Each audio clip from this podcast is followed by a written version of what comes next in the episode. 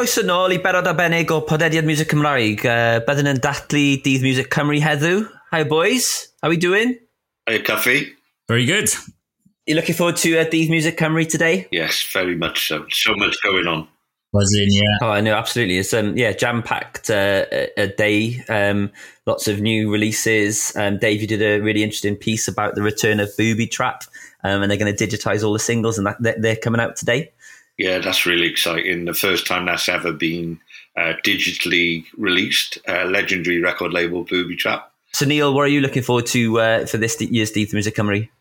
Um, most looking forward uh, is probably an obvious choice, but um, Huw Stephens' interview with uh, Rhys Ifans, who I've always found a really sort of endearing sort of character. Really, um, you know, appeared in uh, loads of you know brilliant films, and uh, he's always got the glint in his eye. Even Twin Town years ago, obviously, and um, yeah, I've seen a little trailer they put up where they say, where Rhys says. Um, even if you can't speak Welsh, uh, if you're from Wales, it's your language, which I thought was a, a brilliant little soundbite. But uh, yeah, looking forward to that. And um, yeah, it's such a brilliant amount of content, really, um, in circumstances, you know, which is unlike we've ever been in before. Yeah, absolutely. And uh, was a special guest today, Laura Nunez, aka She's Got Spies. Fantastic story, so so fascinating. Um, yeah, just we, we met her in the last gig we went to, I think, Neil, before the lockdown um, which was the independent venue, or maybe the last gig in in Cardiff or yeah. Wales. Um, and Dave, you wrote a piece about her profiling uh, her on uh, Nation Cymru. Yeah, really interesting person, incredibly passionate about Welsh music, and uh, the only person I've ever heard of who's done work experience at TJ's in Newport mad story. and from London as well. Like, yeah. not many people go to, uh, not many people go to like TJ's on work experience when you're too young to serve behind the bar, exactly. let alone coming all the way from London. Yeah, but she talks of that in the episode. I would love to have been the teacher who uh, listened to that conversation when she came in and said, "Sir, can I go to uh, work experience at TJ's in Newport?" like, where's Newport? exactly, exactly. Yeah, so lots going on, as we said, uh, for this year's Dydd Music Cymru. Um, you can follow along uh, on social media, um, all the usual channels, um, and uh, am am.cymru, uh, hosting all of the um, all of this year's activity. Uh, diolch am rando.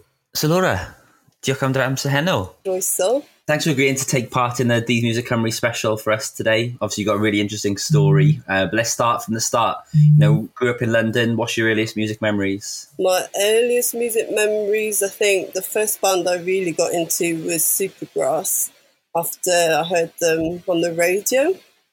And so that's when I was about 13. Then after that, I got into more Welsh bands. So 60 Foot Dolls were the first Welsh band I got into and then lots of the kind of Brit pop and indie bands at that time. Oh, James Tinker, Supergrass, our last uh, our last gig we ever went to in Amsterdam. yes, yeah, my God, seems like a lifetime ago now. Oh, and then of course bands like Super Furry Animals got lumped into that, even though they weren't necessarily Brit pop. But yeah, Blur and Oasis at the time, all those kind of bands I was into. What intrigued you about the Welsh bands, Laura? I guess it just happened that there were a lot of good ones at the time. I mean, you had Catatonia, Melys, Gorky's, of course, loads of bands on that scene at the time. Plus, there was the language difference as well, too, for some of them, which was like something different, I suppose. A bit unusual, I suppose, growing up in London. I read um, that you didn't uh, come from a particularly uh, musical household. What Was um, all the stuff you got of, off your own back? You know, were the, were the influences and bands you absorbed then?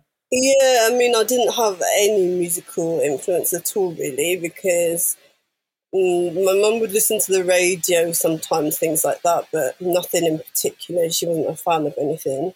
So, uh, and my sister's younger than me, so I influenced her. So I just didn't have any kind of musical influence other than watching like the ITV chart show or listening to Radio One, like the evening session on Radio One and things like that. Was what got me into music. What about playing music? What was the key moment for you?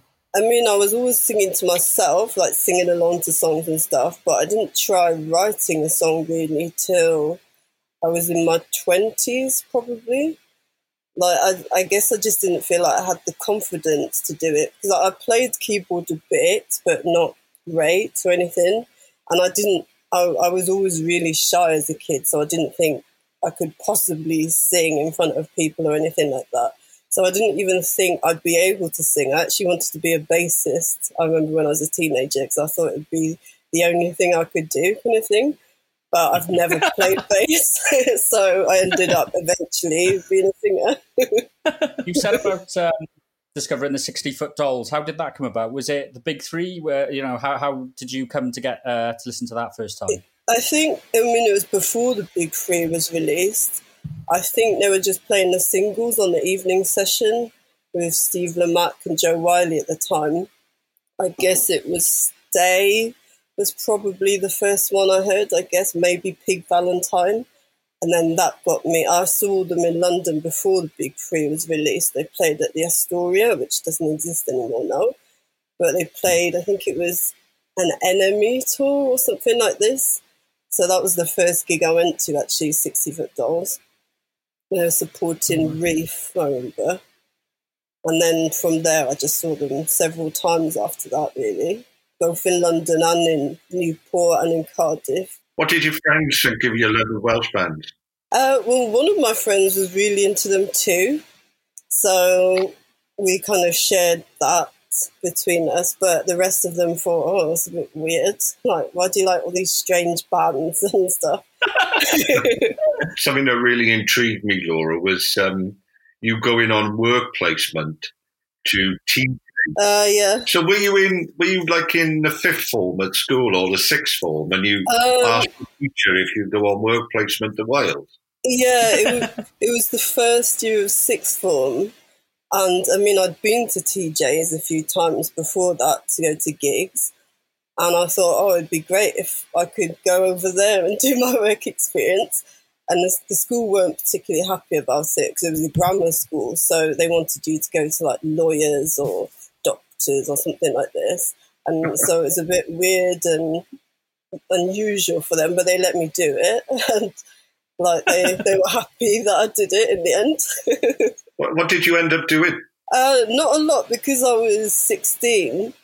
I could Yeah. only stack cans of drink in the fridge and work on the cloakroom, things like that. So I ended up watching gigs most of the time, which was cool, which is what I wanted to do, really. What would John and Trill be like, the owners?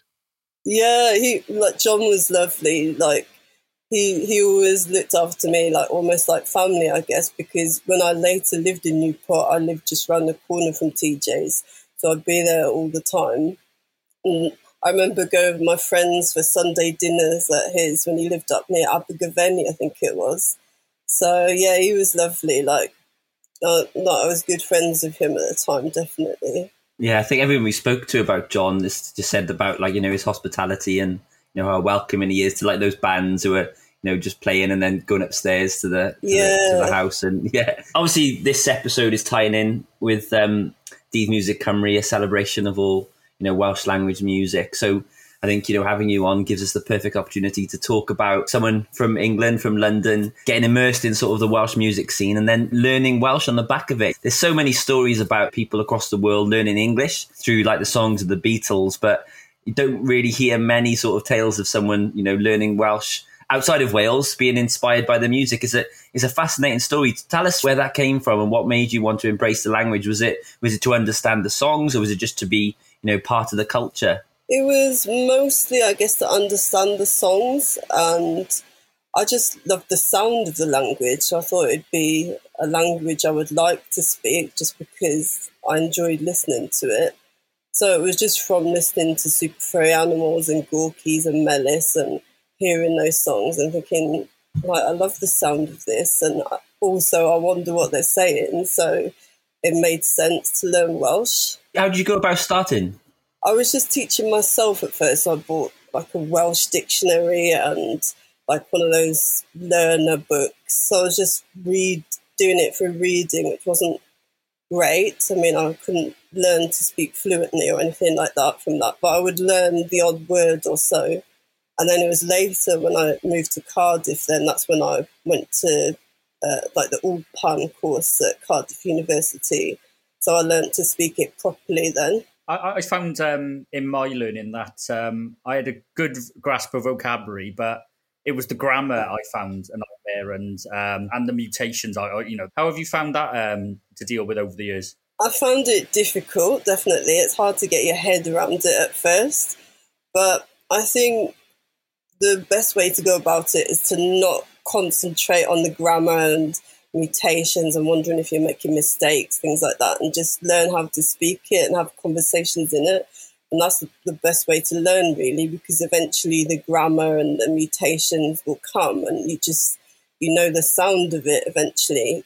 So, I mean, it's a lot easier if you try and not let it get to you too much at first. I think. Yeah, no, I, I definitely agree with that. I think I think you know, I've been trying to you know learn Welsh over multiple sort of times, and I think I always get caught up in the mutations and these sort of things. But just like thinking about it from a from an English speaking perspective, I don't think I could speak English properly or know all of the grammar and these sort of things in English. So that like that's and like the say something in Welsh course that I've been doing has just been fantastic because it it sort of like treats you like almost like you know how you you learn language as a as a child. You sort of like listen and you repeat and then you learn and then you build on top of it. I think people get so concerned by that, you know, the the, the top end of it and the, the worrying of that. And you know, we spoke to Yws Gwynedd in the last series. A lot of Welsh learners look at you know songs like Sebona Fi, O's song, as being you know really something that they could embrace. And he talks about the concept of writing in a song and making it and simplifying the Welsh and you know, removing some of the um, the mutations. He couldn't give us a good example in one of his songs, but he said about like you know, Paid y Poeni and just to make it simpler and alliterative and, and these sort of things. And, and also the ability for people to just, you know, make mistakes and, and have that confidence. In saying that, though, uh, my pronunciations in our episode with uh, Huw Stephens uh, still send a shiver up my spine. it was shocking.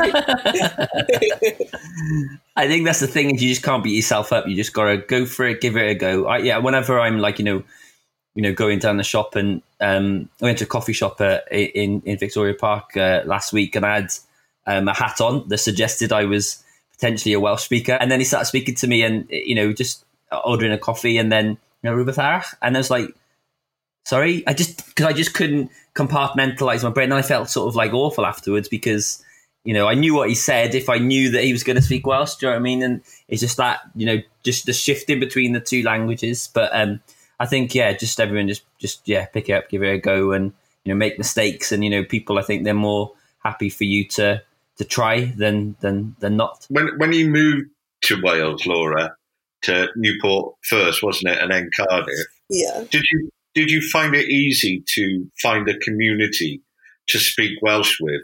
Uh, was it firstly within the musical community, or did you just gravitate towards, you know, Duod Society or Welsh Language Society or Club Ifor Bach to, to find people you could speak Welsh with? Yeah, I mean, it was definitely through the musical community the most, I would say.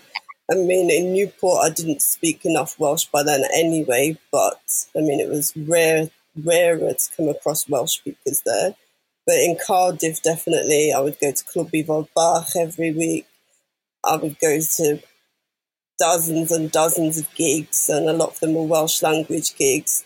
So it was just through that really I would meet Welsh speakers and just speak to them, and I'd probably be drunk or something if I was club, at club, so I wouldn't feel so so bad about speaking Welsh badly or something like this. So I think it was through that really that I, I met Welsh speakers for the first time. What um, classic sort of Welsh language albums and songs stick out in your mind as your favourites over the years? Uh, definitely Mwng would be one, because I mean that was obviously also the biggest selling Welsh language album by Super Animals or ever, I think. Plus the Gorky's albums, uh, I mean, the first one I bought was Barafundle, so that was more bilingual. It was more in English, but also bilingual. Like Patio Song was the first Gorky song that I really got into. So it was nice to have that bilingual element too, because it was it was kind of brought you more into the Welsh language. It wasn't all in Welsh, but. Uh, all the early Gorky's albums, so Patio, Bwyd Time, Tatay, which I'll speak about later. And like Melys, but again, they had lots of bilingual albums. So Rumor and Curses, uh, Super Spin, it was all kind of mostly bilingual. And then you, you set up, um, or you formed uh, She's Got Spies in 2005, which obviously references a, uh, a Super Furry Animals track. Was yeah. there any sort of um, close second? I can't remember really. It was so long ago that I don't really remember. I don't think I thought of any band names at the time. I think because I already had the website She's Got Spies, which was Welsh gig photos and reviews and things like that. So it kind of felt natural that I would use the same name. I don't remember thinking of other names. I might have done at the time, but I can't. So long ago that I've forgotten. well, it works well, doesn't it? Let's be honest. It's quite exotic sounding as well. It does. Yeah, uh, very, various images of uh, international travel and Bond films and Yeah. did you get any feedback from the band, Laura? Uh, did, did you meet Gruff or any of those guys? Um, well, I asked Gruff if I could use the name because I said I hope you don't mind, but I'm thinking about calling my band She's Got Spies. Is that okay? I think it was during the days of MySpace. So I sent him a message on MySpace. and he's like, well, yeah, if it helps, then yeah, go ahead. Oh, that's cool. That's cool. Um, so talk us through the process of um, of writing uh, your, your debut album, Wedi. How did you find, you know, the, the process of writing um, an album in, in, in a language that wasn't your, your, your natural language? Uh, it was difficult compared to writing in English, definitely. I mean, I took sometimes years on writing, like Dwi Wedi Marw, I think I wrote about four years before I recorded it for the first time. And so it was definitely, it took me longer to think about what I was trying to write. Although at the same time, it, I had to write more simple things than I might want to write. So in that way, it was kind of easier to not think yeah. too much about what the lines were.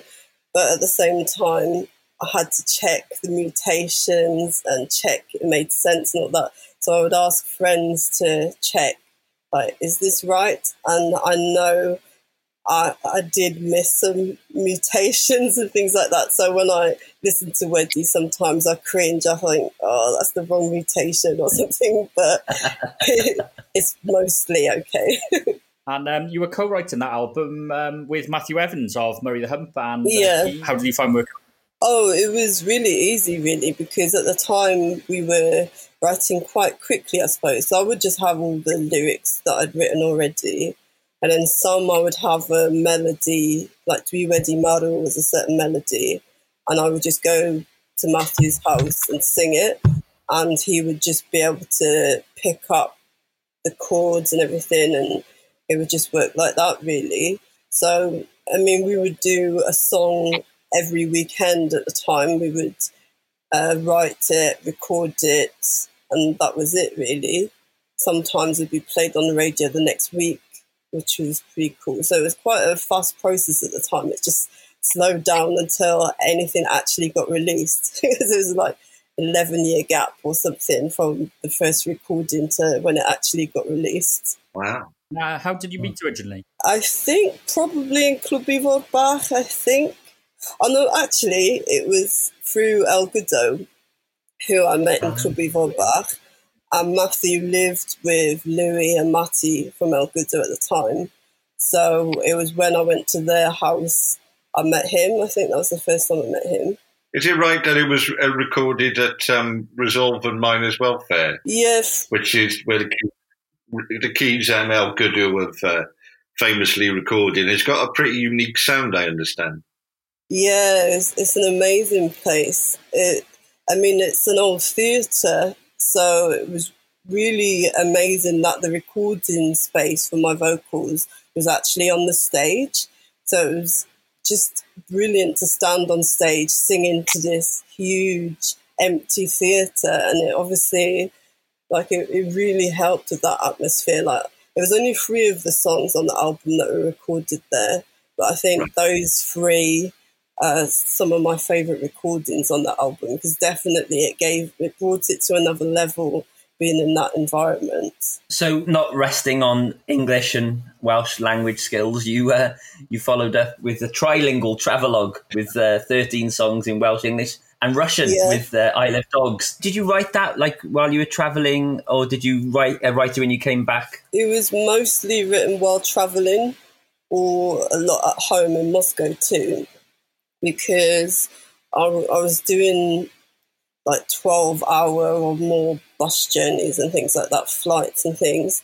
So it was something to do really while I was stuck on a bus for so long as I would just write lyrics on my phone or something. Plus I had GarageBand on my iPod at first and it was I could then put the chords together, do all the instruments how I want them and things like that. And so that's how most of the album was written. A few were done at home. Some were in London, some were in Cardiff and in Moscow when I was living there. And then the rest were just on the road. And I would just add to them whenever I travelled, I would just add bits and bobs like I'm going to have a new, like on Vietnam, I did an Er Who after I wrote the song on the train in Vietnam originally. So it was another, I think, 14 hour train journey or something. And then I just added bits as I went along, really. Where did the Russian come from? Did you just learn that while you're out there, or was that something that you had sort of prepped beforehand? I, I mean, I learned some Russian in Moscow because I needed it to travel, really, because there's very little English outside of Moscow and St. Petersburg. So if you want to travel, you have to be able to read the tickets, read the station signs. You have to ask people because there's literally no one will speak English in some places you go to. So that was the main reason I learned Russian, plus to get by, obviously, in daily life in Moscow. Uh, but the song Harasho, I thought of the idea when I was in Moscow, but I never actually wrote it until I was in London, actually, is when I actually wrote it. So I just thought it just, it, it was a lot of hard work, I guess, trying to write in Russian. So I just put it off and put it off until I actually managed it. Did Welsh act as a, a gateway drug into language? you? Um, Give you the confidence to learn another language. Kind of, I suppose. I mean, I always loved languages, and I just, I mean, at school we learnt French and Spanish and Latin. So, and I always really enjoyed learning languages. So I guess it was one of the things that got me more into other languages. Um, yeah, so the album starts with uh, your recent single, uh, Super Sniffer Dogs. It's got a real sort of jaunty um, musical sort of vibe. Um, we played it at the end of our episode uh, with Mark Roberts. Um, but underneath, there's a sort of dark sort of element as well. Um, it's about a dystopian festival, I understand, the lyric. Yeah, it was a kind of imaginary dystopian festival, which I wrote after staying in the Isle of Dogs a few times in Poplar. And it's a kind of really strange area of all these looming council estates everywhere. Then Canary Wharf is just behind it, which is a really rich area. So it was just kind of well, it, originally it wasn't even about a festival it was just a dystopian scene in london It's supposed to be victorian london. And then the idea of a festival came at the last minute really just before going into the studio like the day before we went into the studio to record it. So i mean it, it, it seems kind of very poignant now after 2020 but i mean it was actually written well the original song was written about six years ago now, and then the lyrics about two years ago, the original lyrics. And it, but it was recorded in January 2020, so it was, while everything was still normal, it was recorded, and then by the end of the year when it was actually released, it seemed very appropriate, really. And um, it's a cool video as well, um, featuring your mate's cute dogs, I understand. Uh, Yeah. Fish. Yeah, that's is that on backing vocals howling at the end? Oh yeah, that's me on the backing vocals. All right.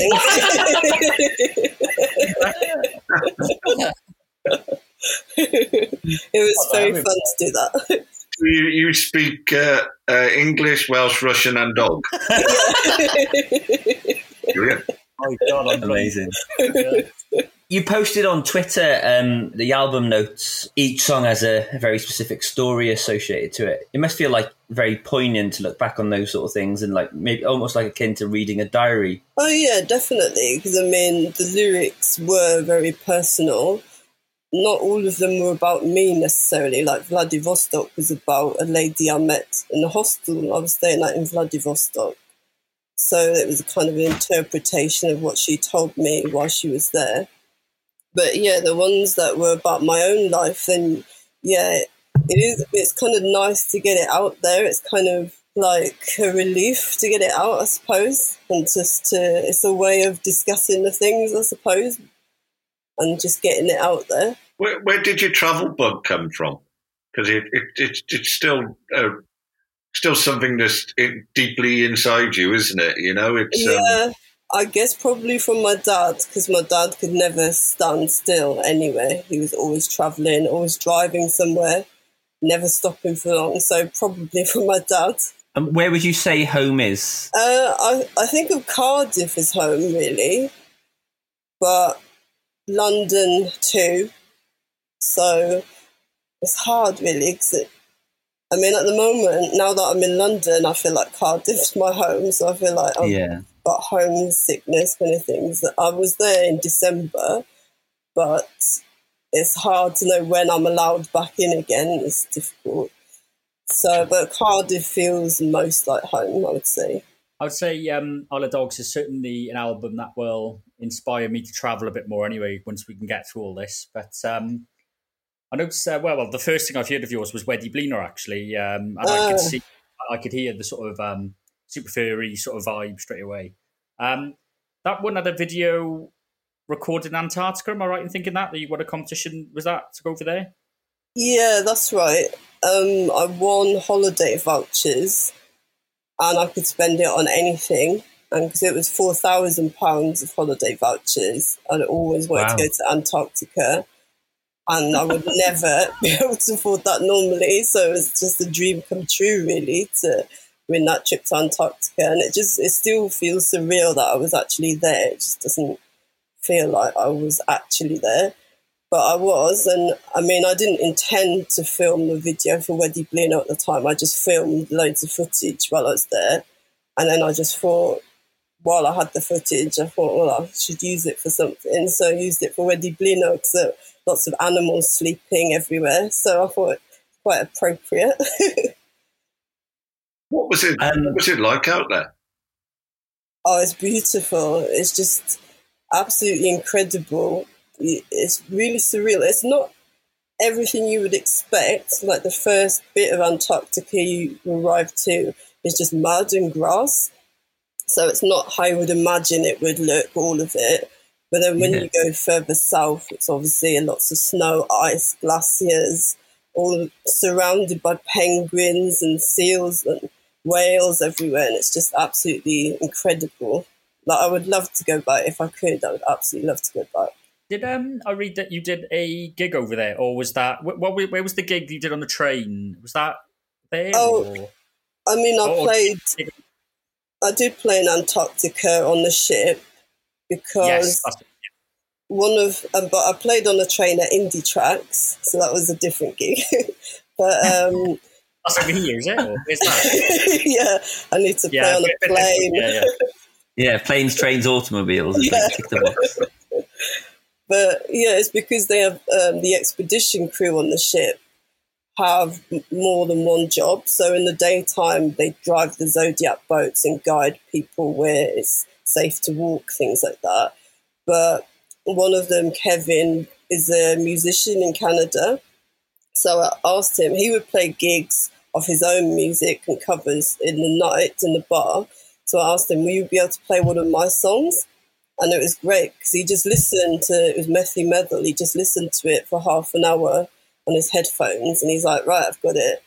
And then we played it to the rest of the passengers later that night. So it was very surreal, definitely. when we come back after lockdown with the first episode and Dave joined joined the podcast, you Dave talked about you know how um, you know music's a medicine, and you know we've all sort of like you know gone to music to make us feel better about our lives in the, current situation. But i guess what we don't really understand is you know how has you know lockdown um, and this whole sort of pandemic affected you as a musician and not being able to, to gig. There's a song on on the album the fear which um, you know wasn't written um, for the album but you know talks about you know maybe not the album not seeing the light of day. Can you talk about like you know the uh, that song and also you know what what it's like uh, for a musician in, in lockdown? Definitely i find lockdown horrible for musicians in general because live music of course is a huge part of getting your music out there. And when you can only do virtual gigs or things like that or nothing if you don't do virtual gigs it's really hard to i suppose judge the reaction to to sell your music, to promote your music, it's definitely a lot harder. I mean, I'm, I'm not a fan of doing virtual gigs myself. I just, I find there's just not that atmosphere, the essence is gone. So I just feel it's nothing like a real gig. So it is really hard, but the fear I wrote during lockdown is the first song I wrote during lockdown after weeks of feeling like no creativity, no inspiration or anything. It just came to me in my head. I, I was playing the keyboard more as just as something to do. And then it just came to me, that song. So I was playing it every day for a while. I remember it was just something to do, really, because every day was like Groundhog Day, and it was just like, when am I to get out of here? Like, the, I mean, we were supposed to be in the studio the first week of lockdown. So I was really frustrated that I was so close to finishing the album. That would have been the last week before the album was finished, and then it would have had to be mastered, which I could have done remotely, but I couldn't do the, the first bit. So it was I was just sat there frustrated and not knowing when I would be able to finish the album or whether I'd ever be able to release it or if anyone would ever hear it, especially when some of the songs on it are like, well, Kumpo was like 11 years old or something. And some songs that had never been heard were several years old. So it's like, um, is anyone ever going to hear these songs? It was just massively frustrating, but I, I managed it somehow. I was just listening to the rumours on lockdown and things like that, and just getting the first chance I could put the studio on the rumour that the lockdown was going to ease a bit. So I went to the studio the first week after lockdown was relaxed in the summer, and then had to go back about a month later then. But I just managed to finish it all in the gaps between lockdowns. So the mastering again was done just before the next lockdown came in. So it was a, just a huge relief, definitely, to get it all done that year because I just I felt if it was going to be delayed till this year, I didn't think things would improve that much this year necessarily. So it would, could be just endless delays as far as I, I was concerned. So I'm glad I managed to get in between lockdowns and get it finished and just get it out there. Really, even if it's not the way I planned to get it out there, I would have loved to do gigs and things like that. I mean, most of the songs have never been played live. So, but it was just a relief to get it finished and get it out there. Um, and the last little bit on um, Isle of Dogs, um, looking through the, the album notes is, is almost like it's a, a Welsh supergroup, all of the people involved in, in the production of it. You know, three of the songs are co-written with MC Mabon, Frank Naughton on production, um, as well as other duties on, on the album. Yeah. Andy Fung of Dorero as well, and Pixie Jones on the guitar. You know, what do um, you know? What do all of those different component parts bring to the table? They make the album a lot better, definitely, because I mean, I had the ideas on GarageBand, and because I can't play guitar and I play keyboard, but I can't play keyboard or piano like Frank plays piano. So they definitely brought it to the the expertise to be how I wanted it to be, rather than if I'd played it all, it would definitely not sound the same. So I had these ideas of how I wanted it to sound, but they definitely brought the expertise to make that happen as I wanted it. And with Gruff, yeah. it was like different sounds, I guess. And because those were the only three that were co-written, it was just naturally different because they weren't written on GarageBand. That was just me and Gruff when we sat there writing. So it they came out with a different sound. And then definitely Frank is like a, a genius at all instruments. And he would bring more ideas when we're in the studio, things like this. And like he plays the piano part on Super Sniffer Dogs, which I just think is amazing playing that. I couldn't possibly play piano like that, but I think it really brings out the song how I wanted it to be with that kind of music hall sound. Yeah, it's, it's testament as well to um, something that we talk about quite a lot on the podcast about, like you know, just the um, the community of you know Welsh music in general, whether that is you know the the journalists or the the, the musicians themselves, everyone's willing to help each other out. Has that contributed to you know uh, you considering Wales as, as your home? Oh, definitely, because say Pixie from El Buddha was on that album, and I've been friends with them for a long time now, and I mean, it was through that scene, I guess, that music scene that I made a lot of friends, and so it definitely in Cardiff, especially, you get the same musicians on lots of different albums and things like that. So there's definitely that community in Cardiff and outside of Cardiff too. So yeah, it's definitely. What's next, Laura? I guess you desperate to play the album live. Yeah, I really hope to play gigs. I mean, the next gig that's booked at the moment is Focus Wales in October, which was meant to be last May. But I mean, I'm still not sure that's going to happen, to be honest. So I just really hope that gigs will happen again. I mean, was lucky in London at least. There have been quite a lot of gigs in October and September. There've been a lot of socially distanced gigs so I've I've actually been to a few gigs in October, which was a relief. Like really amazing to be in a venue again and to watch live music. So I'm just hoping there's some opportunity like that this year that comes up. Plus, I have more songs that were written in the first lockdown, so and what older ones too that just weren't ever released. So I hope eventually another album, but it's hard to think of the next album when I haven't finished with this one because I haven't even played it live yet. So it's hard to get past that and work on the new stuff, really. So thanks for your time tonight, Laura. Um, it's about this time in, in the podcast where we, we ask our guests to uh, to let us know their you know their chosen album, their chosen favourite Welsh album. Uh, who have you gone for? I've gone for Tatay by Gorky Zygotic Mynci. Nice, nice, nice, nice. Yeah, we know you're obviously a, a, huge Gorky's fan, and you know that's one of the, the gateway bands into uh, into Welsh language and Welsh music. But what um, you know, what made Tatay edge out? You know, like Barafundle, Spanish Dance Troupe as your favourite? Well, it was a tough decision, really, because I love a lot of Gorky's albums, and my favourite changes a lot. But I think Tatay's the album that's been my most consistently favourite Gorky's album. So I went with that one. There's a, a, very sort of like early field recording sort of vibe on you know on the album, particularly like this the, the first track Thema o Cartref. Did you think that sort of recording technique is is kind of you know why you you you you, you sort of are drawn to it? In a way, yes, because it is quite lo-fi compared to a lot of the later albums.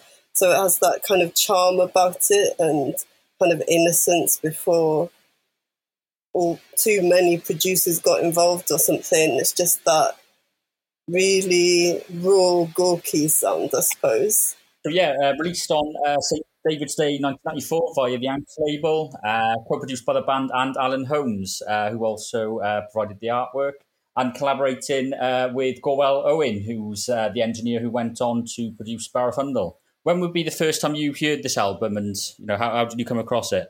Uh, the first time I heard it was off long after it was released, definitely, because Barafundle was the first Gorky's album I bought, and I think Spanish Dance Troupe was the next one I had. So it was after that, so around 2000, I guess, must have been when I heard it for the first time, which is when I bought all the early albums like Patio Bwyd Time. It was quite hard to find at the time, I suppose, because they were very popular by that point.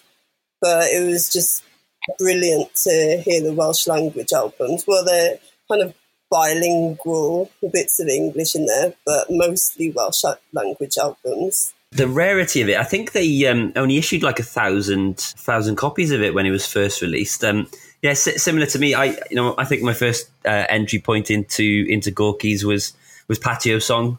It's something that means quite a lot to me because um, I always say Dal Cloud to my daughter when we're crossing the road. And then, you know, because she knows the song now, she starts going, "My buru glau." It's quite a similar um, entry point into Gorky's. But Dave, you were probably there from from day one. Um, what can you remember about the release, mate? Are you, are you implying that I'm very old, Mr. Carr? no, more more that you are ahead of the curve. I, I, remember seeing them on um, uh, Welsh language uh, TV. You know, uh, that was my first introduction to a very young uh, Euros Childs, and um, uh, they were on Fideo 9, which was a trailblazing Welsh language uh, music show back in the day. Um, and, and again, it was just that sort of uh, mix of innocence, but sheer songwriting talent that sort of shone through. And you, you thought yourself, well, there's something quite pro- prodigious about um, this group, you know, they're going to go on and carve out something quite unique and idiosyncratic. And um, so it proved, you know. Yeah, absolutely. I think like that prodigious sort of talent um, and being so young is kind of like we that gets spoken about quite a lot, doesn't it? And I think we mentioned that when we talking through, you know, Adwaith and you know their debut album. You know, they're they're very young, also hailing from Carmarthen. But I think it's probably more frequent than or more prevalent that you know bands start at that you know school age and you know, recording and, and doing gigs probably more so than I think it's just me being old, sort of thinking, oh, they're so amazing because they're so young. I think there's a big scene in Wales. You know, it, it persists to this day that, um, especially at Welsh language schools, that music is uh, very much in, encouraged and uh, made a focal point, and um, you know, school tours are quite um, prevalent. You know, and, and regular uh, events my daughter, when she was in primary school uh, at the after school club, would always come home and tell me about the brilliant Welsh language songs that they played, you know, from the past and the present. And, um, you know, Welsh Language Music Day as well is really important in Welsh language schools, both uh, primary and secondary. So I think it's, it, you know, they come from that sort of rich tradition, if you like. Yeah, absolutely. Um, like UTAN today formed in Glantaf, is that right? That's right, yeah. Yeah, yeah, um, yeah, and uh, obviously they went to Bro Myrddin. We mentioned that we had uh, Matt from Zabriskie um, on in an earlier episode, who also chose a Gorky's album. But Elis James on the the, the podcaster from Bro Myrddin. You know, Sian Harries, um, she's she's due to come on at some point. Yeah, just a, an absolute yeah you know, just farming out these sort of talented people across multiple disciplines. And yeah, you mentioned Carmarthen, and you know, there's a big scene there with Libertino, and you know what's coming out of Libertino. It's just, um, yeah, there must be something in the water out there. it's incredible as well, really, because I think Euros would only still be about 18, 19 at the time of Tatay. Um, yeah. I mean, 92. Younger. Younger, yeah, maybe even yeah. younger, actually. Yeah. I think he's uh, 1975. He's born. So um, what would that be at the time of Tatay? Yeah, about yeah, 80. Good math. I only had a C grade at GCSE. There's lots of uh, interesting things going on in, in the inlay card of the album. Um, they're talking through this, you know, the second second tr- track, uh, Beth sy'n digwydd i'r fuwch, and what happens to the cow, and they got Dr. Alan Holmes on backward cymbal. I have no idea what a backward cymbal is. Quite an interesting choice of name for the album, bearing in mind that you know the the song uh, on the album is, is is more of like a like an interlude, um, and it comes up in a mix later on on side two as well. When I first bought Tatay, I just assumed it was a word in Welsh too, so I actually had no idea what tatay was until recently. Actually, what is it? A Japanese guitar, apparently. Ah, okay. There you go. What's the standout track on the album for you? It changes all the time, definitely, but probably now a pimp. Okay, what about that song that makes it your favourite at the it's minute? It's just got that Gorky sound to it, like the ooze and the the just classic Gorky's melody and quite melancholic too. Like uh, I love a melancholic melody like that, and Gorky's do that brilliantly. I think, um, yeah, the key signature things for me for, for the Gorky, obviously Euros's voice is amazing. Yeah. You mentioned it before, I could listen to it over and over again. That melancholic melody, you know, the, the, the, the, the sudden changes in time signatures. I think they're definitely coming into themselves in this album and finding their, their, their sound, you know, looking back on this album, it definitely feels as if this is a, a nod towards like you know where they're going to go. Yeah, that's right. I mean, it has all the elements that just built into that classic Gorky sound. Because even though the later albums were more English language and very well produced in comparison to the older albums, then they still had that classic Gorky sound. Always, it didn't go away. Even after John Lawrence left, it. I mean, it changed. It, maybe it wasn't quite as maybe wacky as some of the ideas on the early albums, but they always they still retained that sound all the way through the albums.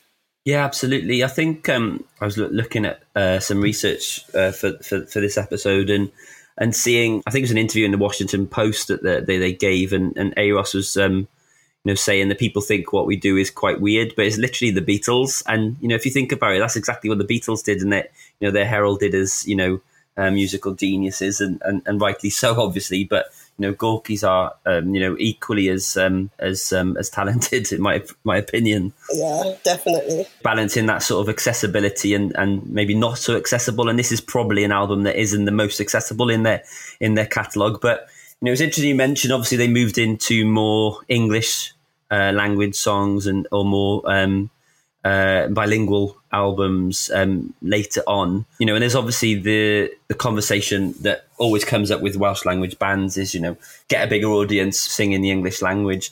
You obviously done it the other way around. Yeah. What are your thoughts on on that? You know, in terms of Welsh language bands, perhaps historically needing to you know speak in the English or sing in the English language to to to become more accessible, but it feels as though that like doesn't seem to happen much anymore. It feels people are you know Welsh language bands and artists don't seem to do that as much. Yeah, that's true because I mean I would say someone like Adwaith, who've been one of the most successful Welsh language bands lately, they don't seem to need to sing in English so much to get that recognition and get that audience. So I think there's just more of a general interest. Maybe there was in that kind of time of the 90s too, there was an interest in more Welsh language stuff too. So even people who didn't speak Welsh would get interested in it. And I think it's that same sort of thing now where people all over the world are interested in Welsh recently. I mean, I saw a lady who lived in Moscow who was learning Welsh in Moscow, which was pretty interesting. And she was listening to Gorky's and things like this. So I think there is that just general appeal in the music now, regardless of which language it's in. Yeah, absolutely. I think you mentioned Adwaith. There's obviously Alffa as well, who become, you know, the first Welsh language band to, you know, reach a million streams on uh, Spotify. And they did it again. Um, just keep Yeah. smashing it. Yeah, I think he's a bit more forthright um, in terms of, you know, um, that's the language they speak in. So why don't I communicate via song in, in the language that, that I speak in? I read um, in uh, the uh, research about a Melody Maker review at the time, um, referring to um, Gorky singing in Welsh as um, bloody mindedness. What, what, what, what, what sort of do you recall of that period, Dave? Like in terms of the early nineties, what what was the sort of um, reaction amongst the national press uh, to Welsh language music? Um, just all the daft cliches, really, and all the ridiculous headlines that, um, you know, c- come on, feel the noise, uh, you make me feel mighty real. Uh, you know, just a couple that I can recall off the top of my head. But um, in a sense, because Wales had been universally ignored as a musical backwater for so long, I think. Um, you know, all the bands that were picked up on would so begrudgingly went along with the uh, ridiculous cliches and the sort of hammed up headlines and everything else. It's just that, uh, you know, for so long, Wales had been ignored, and this was a an opportunity to, you know, part of me thinks that record company executives ex- exhausted every other uh, region in the UK and thought, well, oh well, we better go over the Severn Bridge and have a have a look. But you know, that's that's to denigrate the sheer quality of the fantastic music that was being made at the time. And you know, you have the Welsh language scene of the late '80s, which was um, incredibly vibrant and diverse and um, dynamic and politically edged as well, given the years of Thatcher. Um, and of course, you know, a lot of those Welsh language bands are Cwrdd and um, U-Tant and um, others obviously mutated into super furry animals and catatonia and the like. So, you know, but it was great that it wasn't a scene that was built solely on one sound or one look yeah. or one image. You know, had, you had Newport going off at the same time in tandem. So, you know, particularly rich period. But I know there was some consternation at the time when a lot of those bands who were um, big in a in a small pool, if you like, like you know, like a Cwrdd and Crumbblowers and and U-Tant and the like, who was sort of frowned upon, I think, for singing in English. But you know, they reasoned if they wanted a career in music and um, some sort of longevity that it was only natural that they would do this by reaching out to the world. But you know, they always hung on to the Welsh language roots and you know, you saw that brilliantly with Super Furry Animals releasing Mwng. So, um, you know, it was the best of both worlds, I think. I think I remember um, saying something like uh, the reason why they, they sang in Welsh because they, you know, they didn't expect to be heard outside Wales. And equally, you know, with the name, they were like, you know, we probably wouldn't have named ourselves the way that we did, you know, if um, we had a serious career in music in mind. So I, I don't, I don't, you know, it's, uh, it's, it's funny to think that they didn't take themselves as serious as, you know, I guess us now, you know, 20 years later, you know, deconstructing everything that's going on. They um, strike me as um, kindred spirits to the super furries as well. Uh, mainly, um, not not just with their sort of um, endless creativity and innovation and that sort of thing, but um, their song titles are so sort of super furries esque as well. I think like um, Bear did with the voice, which you said earlier, James, about um, what happened to the cow, um, and just wonderfully sort of mundane sort of uh, song titles as well. You know, not against the sort of conventional rock and roll sort of stereotypes of drugs and hedonism and all that sort of thing. On this album, you've got Geg Gegin Nos, which I think translates as night kitchen, is it? Yeah. Yeah. Um, Silff Ffenestr, is that window shelf? Windowsill. So is is that what is? I suppose, like with the sort of fur, uh, furries, is that what makes them all the more endearing as well? That there's a real sort of character and individualism to their work. Yeah, true. It was because they were quite different in that they did come across like they weren't trying to be popular and trying to write things that would be popular. Or, it, it was a bit quirky, I suppose, from the outside, and it it didn't matter what it was they were singing about. They just made it great anyway. So it didn't have to be too political or trying too hard kind of thing, which was a lot of the appeal of it too. The, the other thing they they sort of you know particularly with this album you know wearing their influences on their sleeve you know it's very nods to you know psychedelia. And there's a you know there's a track on there called Kevin Ayers which you know was who's you know and they've even shouted him out in the album saying the creator of the best LP of all time shouting at the moon so a tribute of sorts. So they definitely wear their you know um their influences on their sleeve with this. Um you know, there there is an album, uh, Iechyd tribute to Gorky's that was re- you know released by Recordiau Prin in, in in 2016 with lots of you know covers of of Gorky's tunes in there. If um, she's got spies was ever to give a Gorky song the cover treatment, what would what would you go for? I would go for Gewn Ni Gorffen. Okay. I've actually considered doing it as a cover before, but just haven't got around to it yet. That's my favourite Gorky song. Yeah, so it's um, quite a sort of diverse um, uh, album throughout from a psychedelia to sort of folk pop to uh, prog rock uh, influences. What are the moments from the album sort of uh, really stick out to you? Um, well, I love A Four Foreign is another of my favourite. It's all those kind of oohs and ah melodies that Euros does. It's just like classic sound he brings to it. And like Kevin Ayers is such a short track, but it just has all those kind of elements of Gorky's in it. It's just classic Gorky's to me.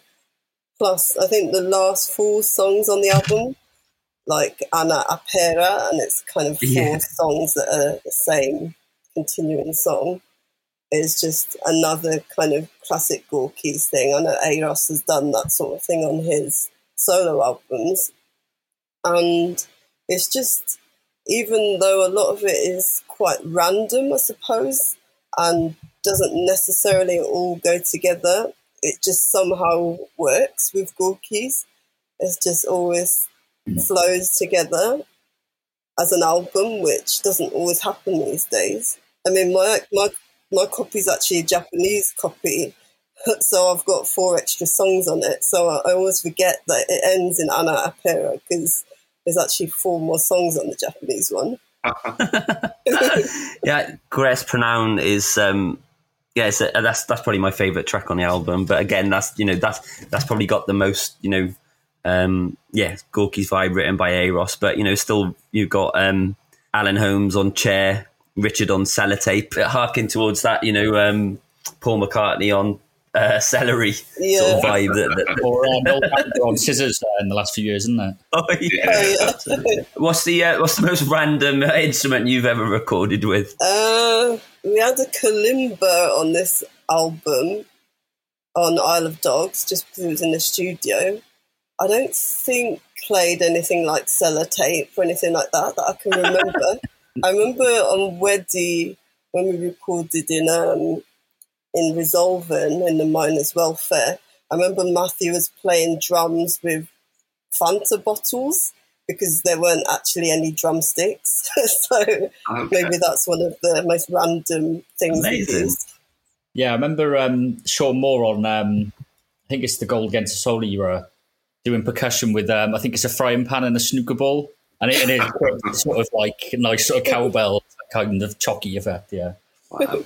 I really like um, as well the um, you know I think it's the, like the end of side one in in, in old money. Um, you know, just after uh, Amser by my and Dodd at cinema. Um, with the like this like, like the argument at the end that they sort of seem to have you know recorded and kept on this you know um, talking about um, yeah um, microwaves and um, yeah tea bags and those sort of things and shut up John you know, and there's that just um, so nice that you know those little things getting kept on there. But it's like on patio when I don't know if it's Euros's mum who comes in and tells them off for making too much noise and disturbing yeah. the neighbours. um, so, what, what have you um, said uh, briefly about um, solo uh, records uh, in the subsequent years? Um, really seems to be spoiling us in uh, recent times with his Christmas album, 2020 uh, was no different uh, with the release of the beautiful uh, Kitty Deer. What, what did you make of that, and what, how do you rank it amongst his other solo releases? Um,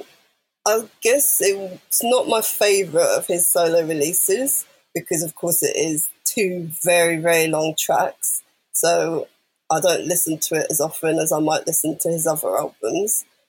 But I mean, I like it. It, it works. It's like the Miracle Inn where they have that really long Miracle Inn track and I remember him playing it live, and it was just even though it was about what 15 minutes long or something, it still really works and it, it keeps everyone's attention for that long. But I mean, I think his previous album was probably I preferred that. I think I think it was more English language, but I mean, I, there was some like Shower was one I really loved on there, and um. Chops is probably still one of my favourites of his. Yeah. And I, I, guess with his albums too, like he's goes between either all Welsh or all English or mixture bilingual.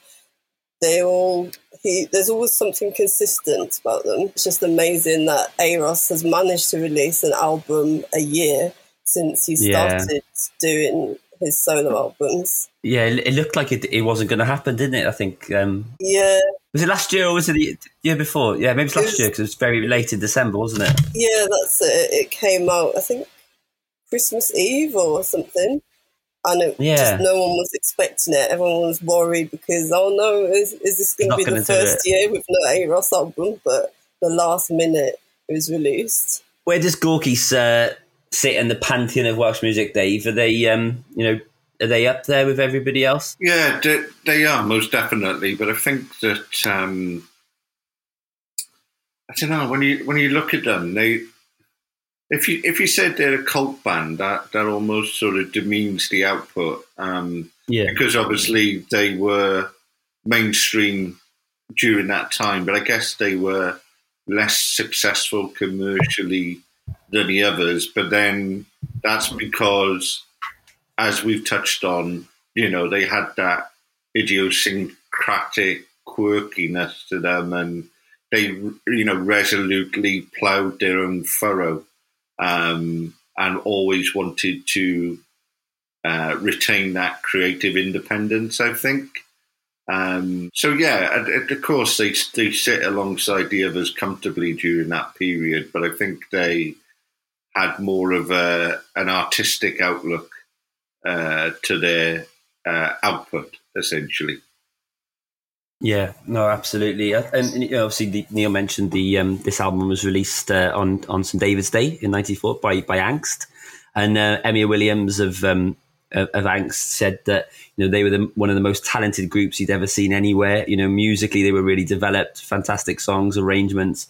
Euros's voice, the whole thing was in place before we had anything to do with them, really which is you know ridiculous as we you know mentioned how young they were that it was you know they knew what they wanted they you know they you know unashamedly yeah did what they wanted to do you know their own way you know didn't go down a path like you said always always changing always adapting always sort of just you know doing doing doing their own thing and i think you know it's like you mentioned neil it's you know they're you know kindred spirits of the super furries you know you can't put them in a box you know and that's you know i think that's you know that that's te- that's testament to them. I know you said um, it was a difficult choice uh, when we were um, chatting back before uh, arranging this episode. What um, other favourite Welsh albums of yours almost made the cut tonight? It was some other Gorky's albums, so it was Patio, Bwyd Time, and it was Gruff Rhys' Yr Atal Genhedlaeth, which is my favourite album of his. And yeah, same. Um, Melys, Rumours and Curses, or Super Spin I think that I could have had MC Mabon, Mr. Blaidd is another one. Uh, so there's quite a few I was going through really. So obviously we're um, we're recording this um, you know in support of uh, Dydd Miwsig Cymru. Uh, it's a, you know it's it's, it's, it's a, a, fabulous initiative that they set up. You know that Dave mentioned. You know they're going into schools and you know making children aware of you know the Welsh language music and just celebrating you know everything that's going on in, in, in the scene. You know how important is is Dydd Miwsig Cymru to you know to, to, to music to Welsh language music and to and to Wales in general. Oh, it is important because it's a day that you can specifically promote Welsh language music rather than music in general. But at the same time, it's part of other things. I think like the Eisteddfod has always been something to promote Welsh language music and just Welsh language gigs like Cymdeithas y Iaith used to put on a lot of Welsh language gigs, things like that. But obviously, gigs aren't really a thing at the moment. So, definitely, it's really important this year because there's not many channels to promote music at the moment. So, it's, it's brilliant that we can have this day to promote that this lang- this Welsh language music is still out there and still being made and everything. So that is brilliant. Okay, well, diolch am dy amser eto. Uh, pob luck yn y dyfodol. Diolch yn fawr. Diolch. To close this week, um, I've chosen a really appropriate uh, tune, actually, as it's uh, Dydd Miwsig Cymru. Um, this is one uh, from one of our favourite albums um, last year, came out last summer, El Goodo, uh, Zombie. It's on uh, Strange Town Records. Download it, it, amazing uh, record. This one is called Fi'n Flin. It's the only um, Welsh language song on the album. Uh, it's a gorgeous pop melody. Uh, it sounds like a joyous tune, but it's all about apologising. Um, Pixie Jones, the songwriter, said it's the first song he's ever written in Welsh. It felt natural to do in Welsh after toiling on and off with English lyrics over many years. He said, I heard uh, someone say Fi'n Flin in the conversation and went with that. It's about having to apologise all the time. Here it is.